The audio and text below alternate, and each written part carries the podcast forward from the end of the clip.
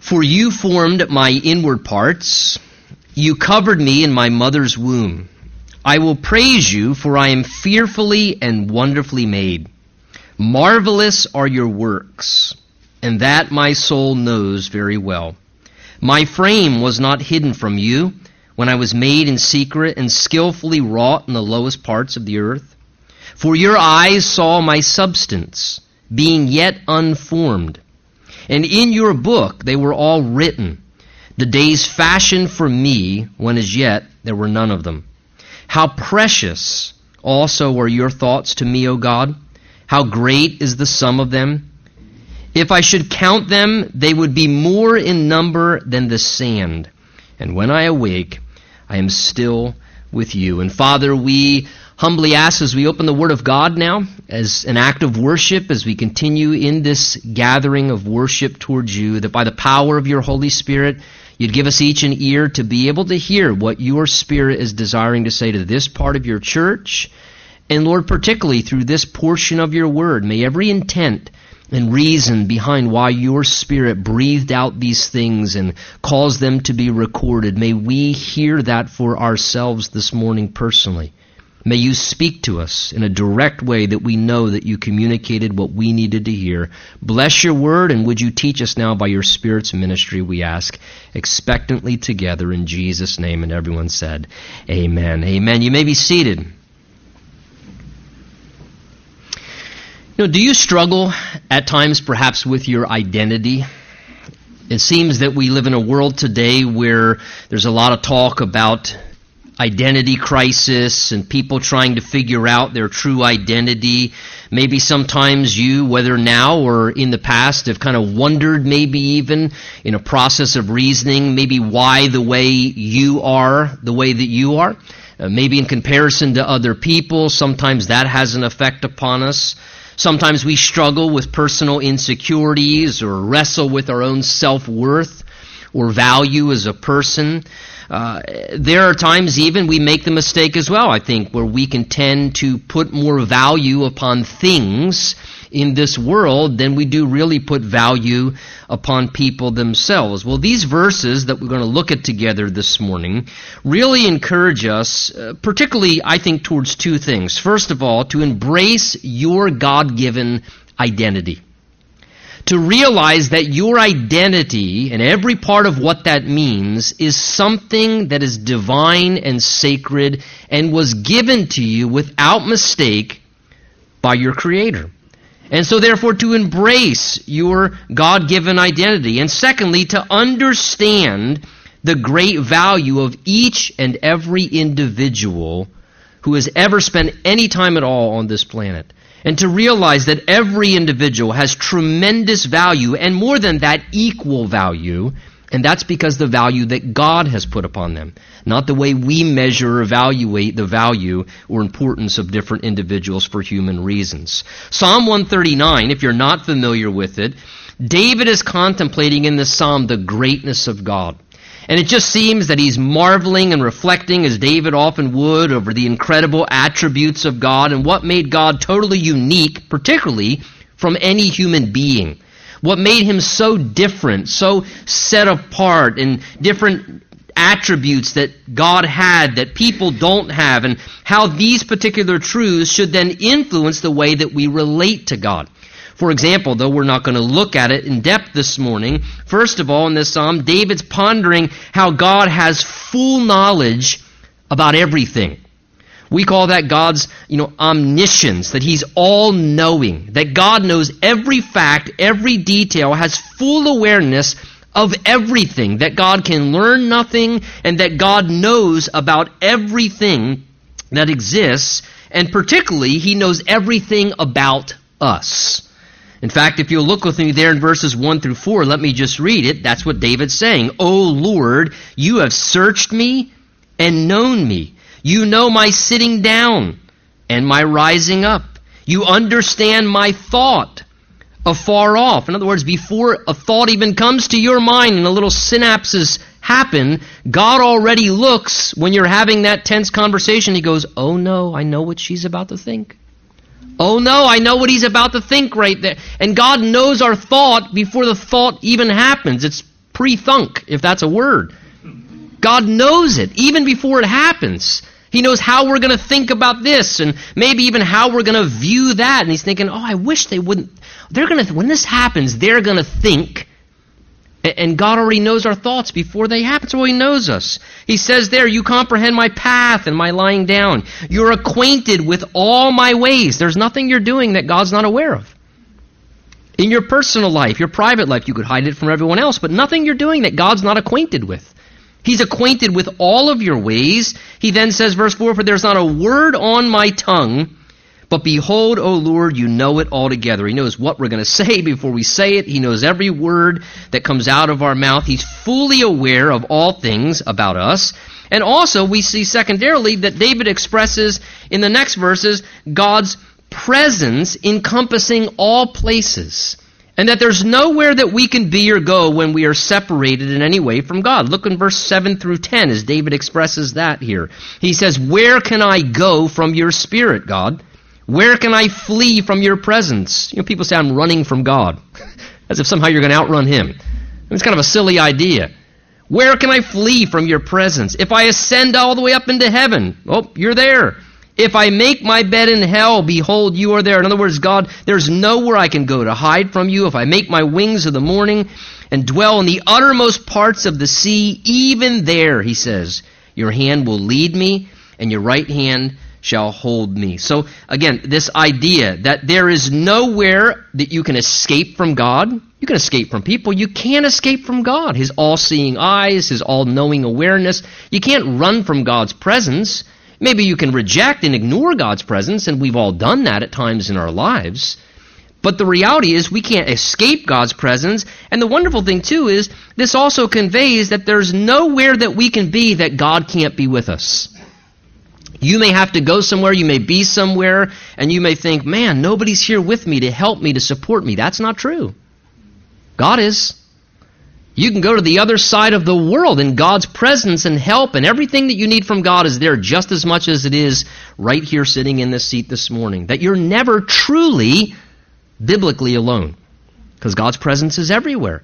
And God is able to help us, and His hand is there to assist us. And at this point, David's mind is then drawn, verses 13 through 18, to think about God's direct and personal involvement in uniquely creating and designing each one of us to be the individual that we are, and that He accomplished that process in our mother's womb. And it reveals the marvels of God's power and His wisdom and His love and the value He puts on each individual. And it exalts as well, I believe, the value of motherhood and how God uses that to create and bring about unique, incredible, valuable individuals according to his designs. And I think seeing what's in these verses should exhort us, again, to embrace and accept our God given identity by his design.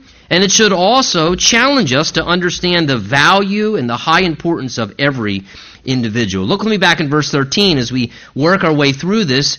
It says there that David proclaimed, For you have formed, speaking to God, you have formed my inward parts, and you have covered me in my mother's womb. So again, under the direction of the Holy Spirit of God. Keep in mind, God's Spirit inspired the Word. So everything David's saying, he's saying because God, who knows all, is directing David to say these things.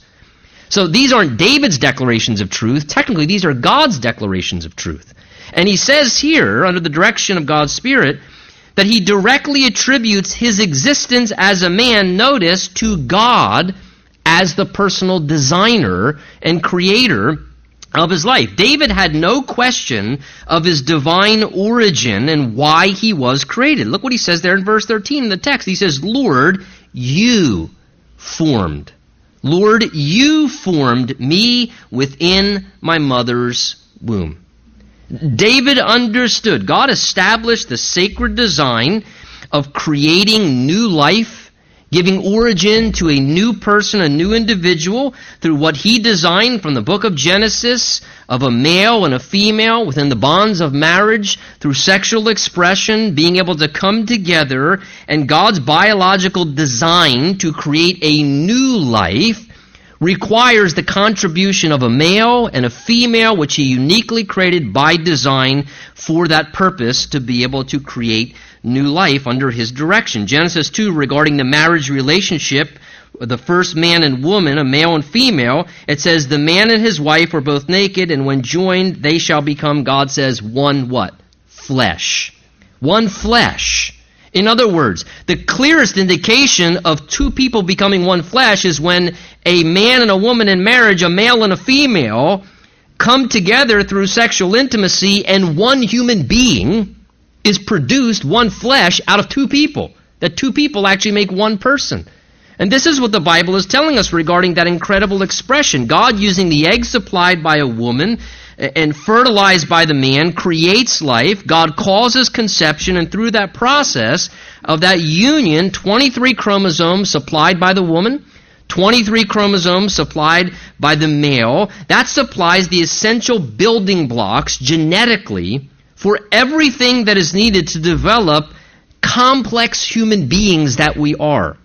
All of that right there is supplied, the institution of life on the basic cellular level, and then God powerfully orchestrates designing and creating the human body. And in this section, it's emphatically stated again and again, multiple references, how as life is going through the developmental process over the 40 week time frame of development in a mother's womb, that God is directly and personally involved in the process, that he's directing the process, that he's overseeing it, and he is the one performing the work. Again, in verse 13, you, God, have formed my inward parts. He says, you, we're going to see, knit me together in my mother's womb. In verse 14, he says, I am wonderfully made by you, God, by your works that amaze me. Verse 15, he says to God, I was made by you and skillfully wrought,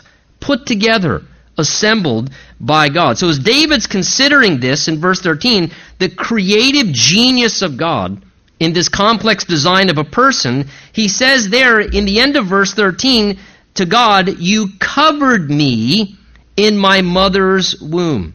Now, that word covered there that he uses speaks of creating a beautiful blanket with many different colors and all kinds of incredible artistic design. In fact, the verb that's used there could be better translated, and in some translations it's, it's brought out that way. You weaved me together in my mother's womb. You knit or embroider. That's the picture there. Knitting and embroidering a covering a blanket that has beautiful art and colors and design to it. Other translations render this section here You wove me inside my mother's womb. You knit me together in my mother's womb. It pictures God with a, a, a weaving tool a knitting tool and sitting there using multiple various colors of thread patiently, like a person knitting, with intentional ideas and designs and creativity to bring about this beautiful artistic work of art that's different than anything else that's ever been created before, that has unique designs and patterns and aspects to it. And again, the imagery there that, that the Holy Spirit's creating for us, here is Almighty God. Almighty God, and yet Almighty God stooping down with incredible personal intimacy and taking the time with each human life to knit together exactly what he wants in the creation of that life, beautifully putting and weaving together each person, carefully envisioning exactly what he wants in each and every one of our lives. And again, the same way, you know, taking these certain colors to, to weave that in or to knit that in, maybe leaving out these certain things. Because the other one had that, but this one, no, I, I want this much of this color and, and not, not much of that color, and, and the designs and the differences and the creativity. It pictures God here condescending and purposely inserting specific features into each and every human being's life particular things by design with personal interest because we're important and special to Him. And the point is, people, with our limited understanding, unfortunately, we often don't value and take into consideration the incredible effort of design and creativity and complexity that God weaves and knits each life together. Again, uh, that reality from conception to zygote to embryo to fetus to birth, all that whole process, God weaving and knitting and making it exactly the way that He wants it to be, that each person's life is. In connection to God's weaving and knitting Him together, and David being who he was, David says of God's creativity in verse 13, God, it was you, therefore, I know, he says, who formed my inward parts. My inward parts. Now, certainly there, that is true and could be a reference to all of David's internal organs, the parts of his body, his systems of organs that function within, the complexity of how our bodily systems function and the amazing organ systems we have and how they work interdependently, the incredible design of all those things, uh, the way that God knit us together inwardly, that's astounding. The capacity of our human bodies, the complexity of them. I think, however, it's not only a reference just to the inward parts tangibly or materially, but I think David here also is being astonished and referring as well to the immaterial parts of who he was inwardly. The inward parts of David's life that made him unique from Solomon or from Abraham or from Isaac. That the inward parts and components of who David was specifically astonished him as well. That God knit together the inward workings of who David was as an individual. Again, God determining the, the, the, the, realities of the chemical and hormonal and temperamental differences, the distinctions just between male and female. God determines that and what makes someone uniquely male and someone uniquely distinctly female. Think as well beyond that of all of the creativity that exists on this planet of human beings, of God inwardly determining people's unique personalities. And the idiosyncrasies of our lives, our, our temperaments, the vast array of different temperaments that people have, all the differences in, in our preferences, that one person prefers vanilla and the other prefers chocolate. Or, or, the preferences of personalities and what appeals to us, what doesn't appeal to us, what our interests are. That, that all of those things, that God has designed and weaved those things into us, giving to us certain aptitudes. Why do some people perhaps maybe have, you know, an incredible intellect and they're very intellectual and they could almost sleep through college and pass every test? But you put a wrench in their hand, they have no idea what to do with it. And then someone else, schoolwork and bookwork, oh my goodness. But, I mean, you can give them an engine taken apart down to every little screw, and you can give them a set of tools, and oh, no, no, I, no problem. And they have an aptitude mechanically to just put things, and again, there's this aptitude that God's wired in them. And all these you know, distinctions and differences of, of our different strengths and weaknesses, our different tendencies towards certain things. Sometimes we have a bent towards certain temperaments or a bent towards certain things. David realized that it was the Lord who created all these things. That it was the Lord who knit these things together to make David specifically just like David was which made him who he was in his identity. He says, Lord, you formed my inward parts. That's why I am the way I am, he's saying. What an awesome thing to realize that God has, the way I see it, God has wired each person. And he's not a faulty electrician, okay? God's wired each person. He's wired you to be uniquely exactly who you are. Why am I like this? And why do I kind of have this? Because per- that's how God wired you. And He may not have wired you like this person. And to realize that God wires us a certain way. Now, look, granted, life experiences can short circuit some things within us. And I don't, you know, in any way want to diminish the fact that we can go through certain things, you know, traumatizing things and experiences in life that, that kind of short circuit some things within. And the, then that does cause the, the wiring then maybe to get a little out of sync and things are short circuiting. But by and large, from a general overall perspective, don't question why you are the way you are.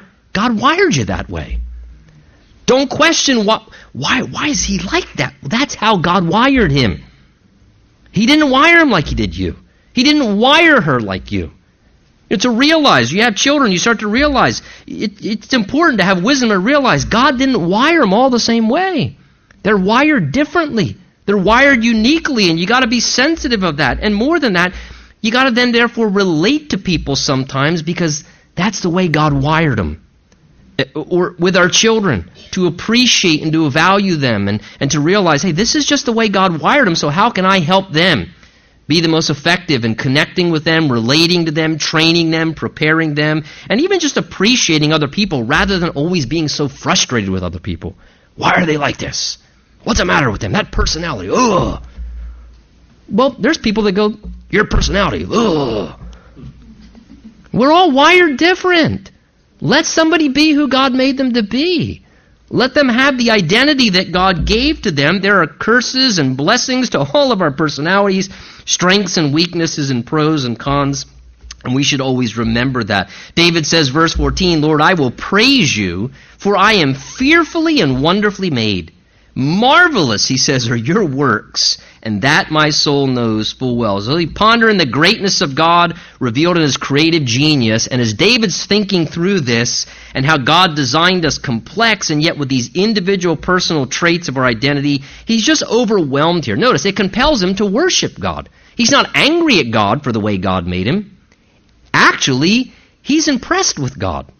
He says, Lord, he says, I praise you for I'm fearfully and wonderfully made. Marvelous are your works. He's, he's compelled to worship his creator and to be thankful to God. He's saying, God, thank you that you made me this complex being and the capacities of my human body, God. It's astonishing what we're able to do and, and the way you've designed us as human beings. And he's, I think, thank you, God, as well, for making me with intention and purpose the way that you wanted me to be. That's why he says there, I am fearfully and wonderfully made. Marvelous are your works. The picture there is David is struck with amazement.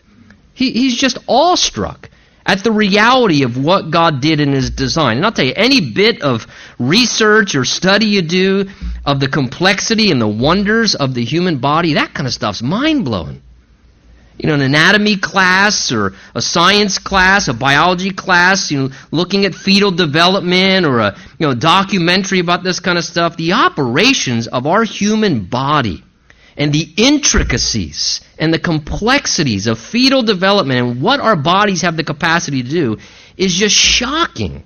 It's overwhelming from the day of conception. Things beginning on that microscopic cellular level, and yet all of the DNA coded information that, is there and present in the very first cell.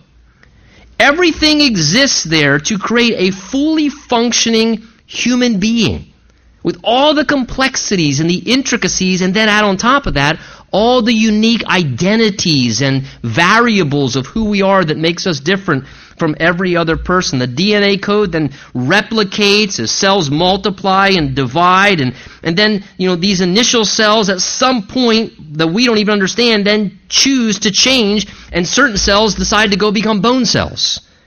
Having all the same information initially, and then others decide to go be skin cells, and others decide to go be organ cells, and uh, this stuff that we're learning but yet don't even fully grasp. It's been said that if you took all the info contained in the DNA code within a human being that the information there in that DNA code could fill the Grand Canyon two times. That's a lot of code. That's a lot of information inside of a, a human body. You know, the, the instant after conception, God's superintending over all this. Two weeks into after conception, a discernible heartbeat already evident.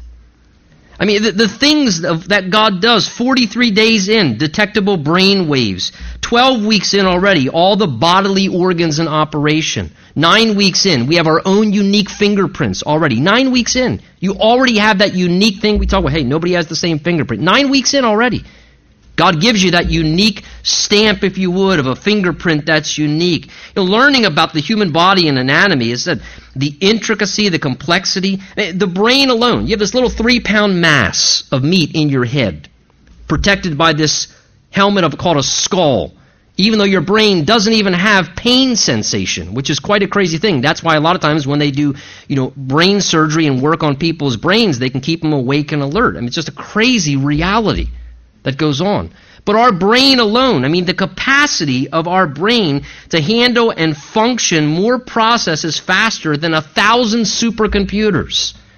Our brains constantly, you know, taking in information and billions, tens of billions of neurons, something like over a hundred trillion electrical, you know, uh, interactions and connections happening, constantly receiving and evaluating information, processing it as these come from the stimuli of our different five senses and and then critical thinking, and all the while running in the background, like a computer's got things running in the background, all your involuntary bodily organs. You're not keeping track of that. How many times do you think about keeping your heart beating since we started the Bible study? How many times were you thinking about making sure your digestive tract was working right or that you were breathing properly?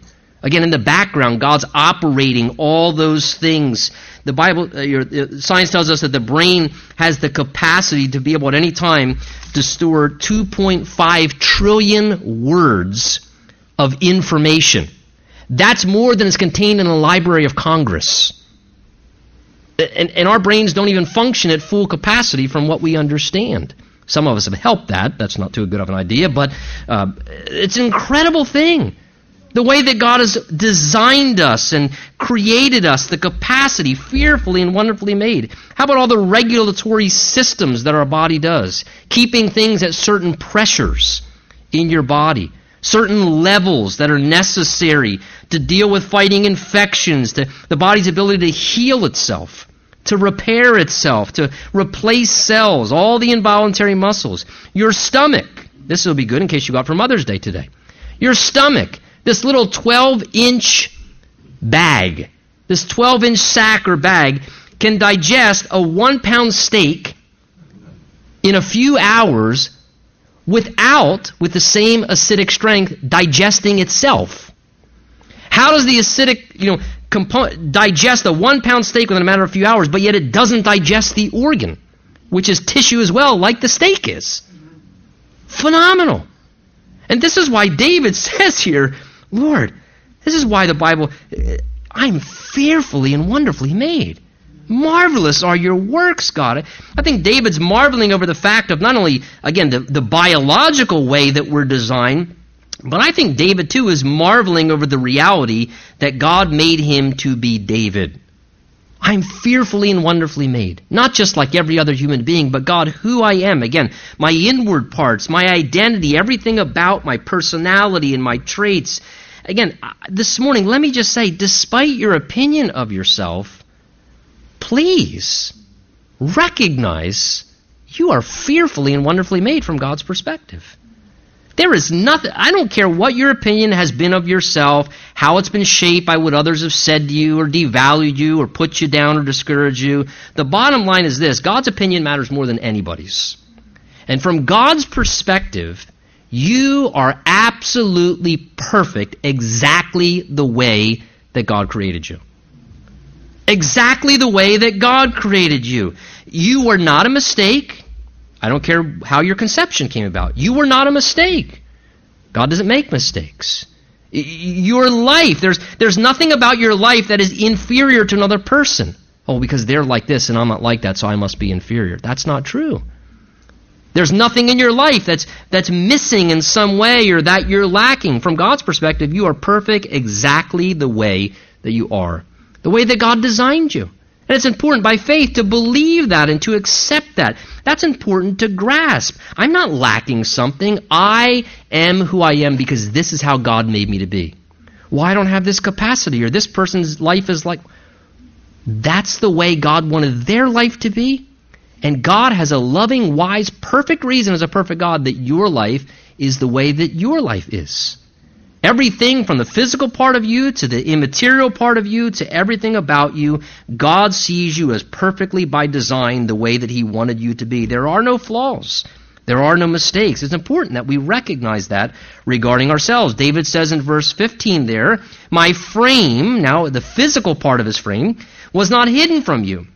When I was made in secret and skillfully wrought in the lowest parts of the earth, Your eyes, he says, verse 16, saw my substance, notice, being yet unformed. Again, here David's using some poetic language to describe how God was working creatively to design our bodies even before they were seen on the earth. He's using there, verse 15, metaphors or analogies when he says, I was made in secret in the lowest parts of the earth. He's using metaphorical language which the ancient reader would understand to describe really just the, what they saw as the sacredness and the mystery of human life happening. Remember, they didn't have ultrasound, okay?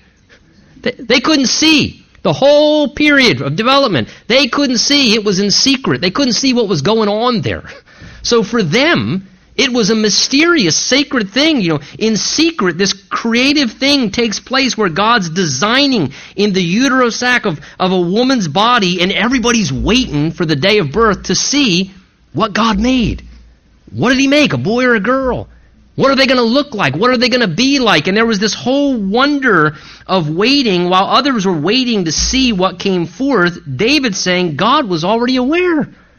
Because from day one, he was seeing it all. He was watching it all. He says, My frame wasn't hidden from you, God. He says, People on the outside, when I was in my mother's womb, they couldn't see my frame.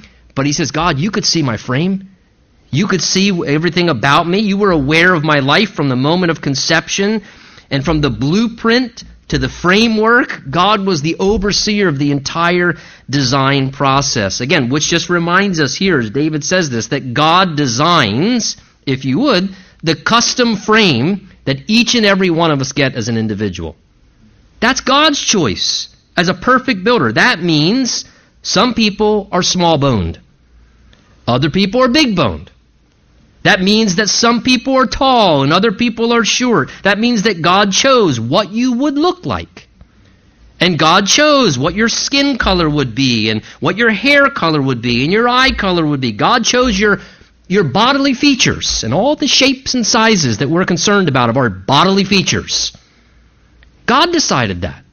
Exactly how all of that would look. He does all that creatively for a set purpose of your personal existence on this earth because of everything good and wonderful God has planned for your life existence.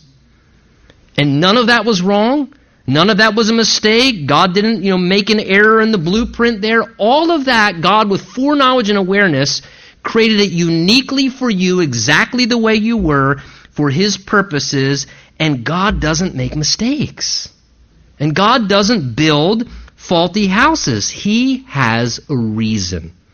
And, and let me say in connection to that, I understand whether or not in our limited, finite human mind we fully understand why was that person created like that? God has a purpose. He does not make mistakes. You, you cannot negate the fact that He is a perfect God and we may not on this earth understand why is that person created like that or why was I created like this. Listen, God has a purpose. We may not see it and fully understand it to heaven. Or maybe we need to pray and open our eyes a little bit bigger. But God always has a purpose for all things. And it's a good purpose, never for evil or for harm. And God sees value in every human life. He says in verse 16, You saw my substance being yet unformed. That word saw speaks of the, the, the overview of an architect. Again, from embryonic stage to birth, God, like an architect, draws out the blueprint, and like the architect, he stays on the job site. He oversees the whole thing all the way to, to the completion process, and he's intimately acquainted with us. I mean, what a statement. Your eyes saw my substance being yet, notice, unformed. Being unformed. God already saw. I love Jeremiah chapter 1 verse 5. If you're a note taker, a great verse to take note of. Jeremiah 1 5 says this. God declares, Before I formed you in the womb, I knew you. Before you were born, I sanctified you, and I ordained you a prophet to the nations. Do you hear what God says to Jeremiah? He says, Jeremiah, even before I formed you, even before the formation process happened, after conception, before I formed you, I already knew about your existence. Now that tells me something there. God, even prior to conception, knows about the existence of every human being. He says, I knew about your existence as a human being on this planet even before you were conceived and then formed in the womb. God values every life. And he says, Jeremiah, before you were born, I sanctified you, ordained you as a prophet unto the nations. Again, before that child was born, God already knew the sex of that child. God already knew the, the, the traits that Jeremiah would have. God already had a plan laid out for Jeremiah that God had called him to be a prophet. God, God had a vocational, useful purpose for Jeremiah's life even before he was formed and born. God already said this particular human being that will live on this planet, these will be their contributions to the planet. How sad to think of lives that have been snuffed out and, and, you know, and, and removed, pregnancies that have been you know, aborted, to think about the fact of what if some of those lives had come into existence, maybe what God might have had planned for them. And we now have missed out on in our world, unfortunately, because of what they would have come forth and maybe what and who they could have been. It's kind of a sad thing to recognize that reality. And so here, God's speaking of the value of life in this way. God, God, may work in mysterious ways, but by faith we must realize He is good and wise. His formation, His creation of every life and every person has purpose. And as I said at the very beginning of the study, that means that we must, by faith, embrace our God given identity of who we are. So listen, that means this. If God created you genetically to be a male, God did not make a mistake. If God created you genetically to be a female, God did not make a mistake. No matter what you feel or think, or uh, we all have tendencies and struggles with different things. But it is an affront to God to say I was made genetically, creatively this way, but that's not what I am. Well, that, that, that's not true. That's saying that God somehow made a mistake in the manufacturing process. God would not do that. Why would a loving, good God say, hmm, I'm going to make you like this just because your whole life I want you to struggle because I'm going to make you like that even though really you should be? I mean, that, that almost gives an, an evil intent to God. That God would make someone a male even though they're supposed to be a female. God would not do that. God's a loving God. He doesn't make mistakes. And again, everything about who you are, your person, your nature, learn to just accept you are who you are by design. There's nothing wrong with you. God's wired you and created you exactly as He has. Each person has value no matter who they are, no matter what even someone's condition is at birth. May we never look upon a life as if somehow it does not still have value on this planet. It does.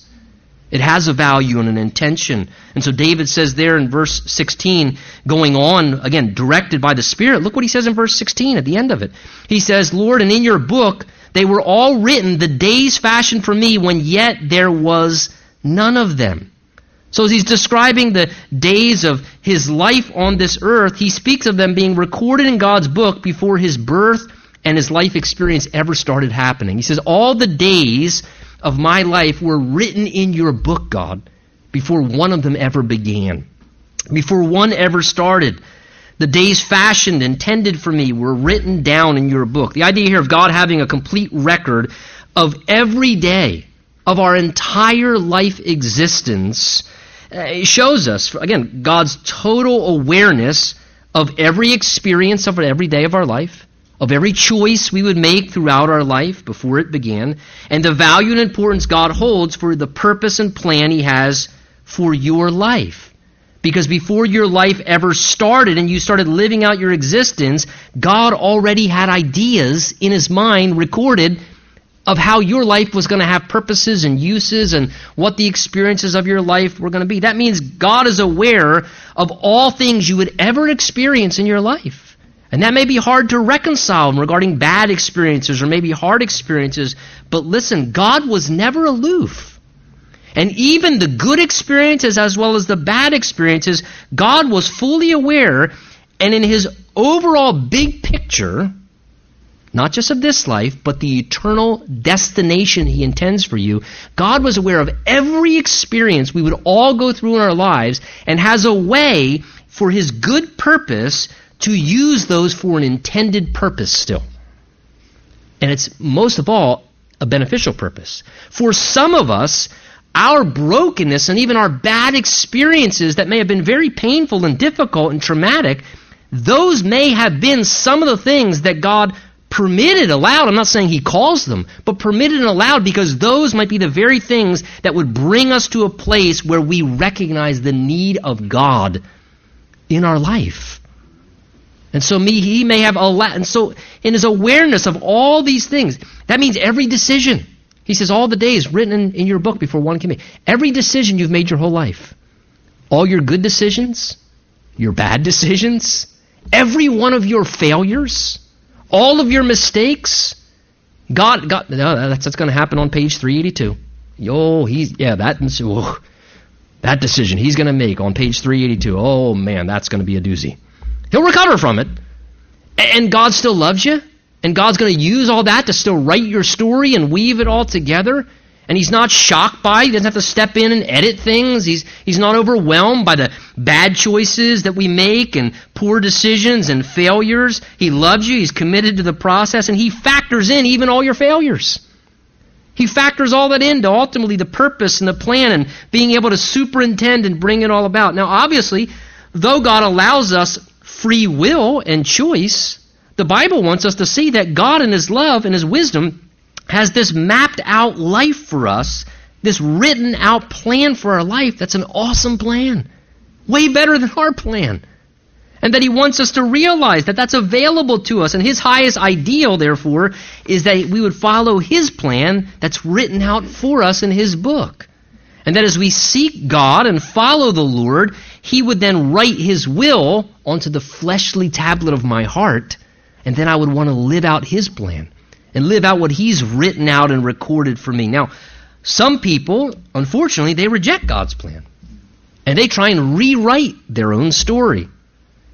And what usually happens is that results in misery and regrets and a life of pain and problems and frustration because they're trying to rewrite the best story ever written, which was God's story for your life.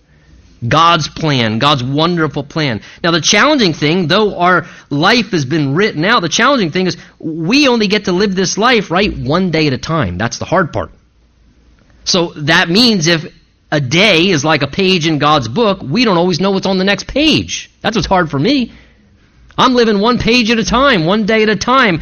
I don't know what's 10 pages ahead, or I don't know if the story's going to take a turn. I don't know what the next chapter holds. I don't know what the next few chapters are going to hold, but God does. I don't know exactly how long the book is. I don't know how many pages are in my book, meaning I don't know when the end of the story is or the day I'm going to die. But God, the Bible says, is aware of all these things. All these things. Every day, every page, how many days there are to my life. That's why, listen, that's why it is the wisest thing a human being can do to live in close relationship with the author of life. Because he knows what's on next page. In fact, he knows what's in the next chapter for your life. And he knows what's ahead three chapters. And so that's why the wisest thing any of us can do is get on the right page and get on the same page as God. Say, God, I'm going to live close to you because you're the author and you got the book. And so you already know what the next page has. So I want to stay in step with you and live close to you. And the best thing we can do is be in a close relationship with Jesus, who is the author and finisher of our faith. It's for our best interest, that very reality. Again, implicating here to us very clearly the value and importance of every life, that it's been written, recorded, this incredible thing. And then David concludes verse 17 and 18, with speaking of not only God's interest in creating and designing us, but notice his mind then never leaves, verse 18 or 17. How precious are your thoughts toward me or to me, O God. How great is the sum of them if I should count them, he says, if I could. They'd be more in number than the sand. And then I think he's almost like, this seems like a dream. And when I awake, God, it's, it's true. I'm still with you. But as David's thinking through this, he reflects on us being in God's thoughts. He says, How precious and valuable are your thoughts toward me, God. A pr- pretty marvelous thing. I think what David, again, is awestruck by is consider here's Almighty God. I say he's a little bit busy, right? You think? He's overseeing the whole universe. Everything that's going on, taking control and operating and occupied with all things, and despite that busyness, he's saying God is actually thinking about you personally. All the time. And everything that pertains to your life and what you're going through right now and what you're feeling and what you're thinking and what you're experiencing, God is never disconnected. He's never disinterested. He's never like human beings. One of my biggest pet peeves is when human beings act like they're busy. And they act like they're important. And sometimes I interact with people and I think, you're acting like you're important. Please stop. Listen, God's pretty busy. He's very important. But He is so busy and so important, and yet He loves you so much. You're always on His mind. He's always thinking about you. He's always interested in your life. He says, If I could count the sum of your thoughts, he says, How great is the sum? If I could number them, they would be greater, he says, more than the number of the sand, the grains of sand on this earth. That means every beach, every desert, that's a pretty big number. The idea is your thoughts towards me, God, are innumerable. God's thoughts about your life are so many, they're innumerable. His interest, his concern in you, that you're constantly on his mind. And here's what's the best part, ladies and gentlemen his thoughts towards us aren't just constant and continuous towards you personally, but they're good thoughts. Jeremiah 29:11 says this. God declares, "For I know the thoughts that I think towards you," says the Lord, "thoughts of peace and not of evil, to give you a future and a hope." God says, "I don't care how you feel or how you think I think about you. That's not true." He says, "I know the thoughts that I think towards you, and the thoughts that I'm thinking towards you aren't of harm. They're not evil thoughts. It's not that your life. He says, That's not my intention. God says, My intention towards you is to give you a great future and a glorious hope. That's how God's thinking about us. Listen, God declared that after the people of Israel had made horrible mistakes. They were on their way into 40 years, or 70 years, 70 years of captivity and discipline for bad decisions. If there ever should have been a time when God was saying, My thoughts toward you are to spank your bottom.